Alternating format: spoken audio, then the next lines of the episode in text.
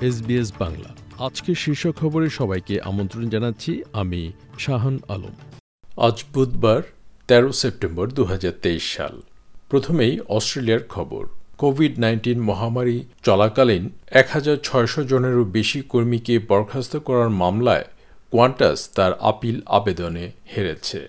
হাইকোর্টের রায়, ফেডারেল আদালতের করা দুটি রায়কে বহাল রেখেছে। যা ব্যাগেজ হ্যান্ডলার ক্লিনার এবং গ্রাউন্ড স্টাফদের আউটসোর্সিং বেআইনি বলে মনে করেছে।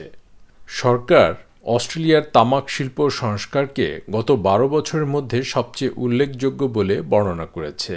স্বাস্থ্যমন্ত্রী মার্ক বাটলার সংস্কারে বিস্তারিত ঘোষণা করেছেন, যার মধ্যে রয়েছে সিগারেট প্যাকেজগুলোতে স্বাস্থ্য সতর্কতা, আধুনিকীকরণ ই সিগারেট এবং ভ্যাপ বিক্রিতে বিজ্ঞাপনের নিষেধাজ্ঞার আওতা বাড়ানো এবং পণ্যের নকশার বৈশিষ্ট্যগুলো মানসম্মত করা।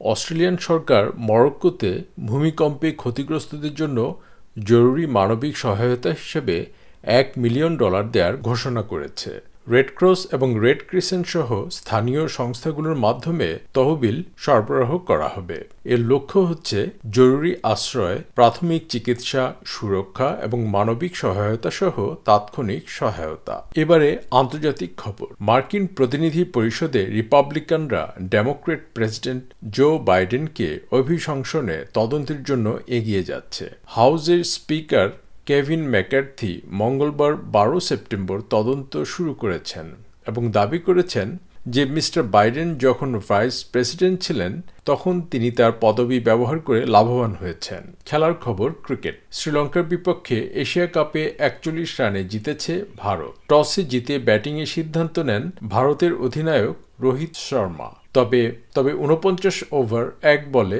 দুশো তেরো রানে গুটিয়ে যায় ভারতের ইনিংস।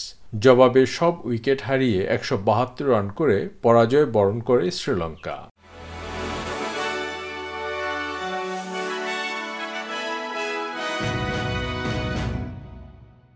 শ্রোতা বন্ধুরা, এই ছিল আমাদের আজকের শীর্ষ খবর এসবিএস বাংলার প্রতিদিনের সংবাদ নিয়ে আমাদের আরও পডকাস্ট শুনতে ভিজিট করুন SBS dot com dot A U forward slash Bangla. আপনাদের সাথে ছিলাম আমি শাহান আলম। সবাইকে শুভকামনা।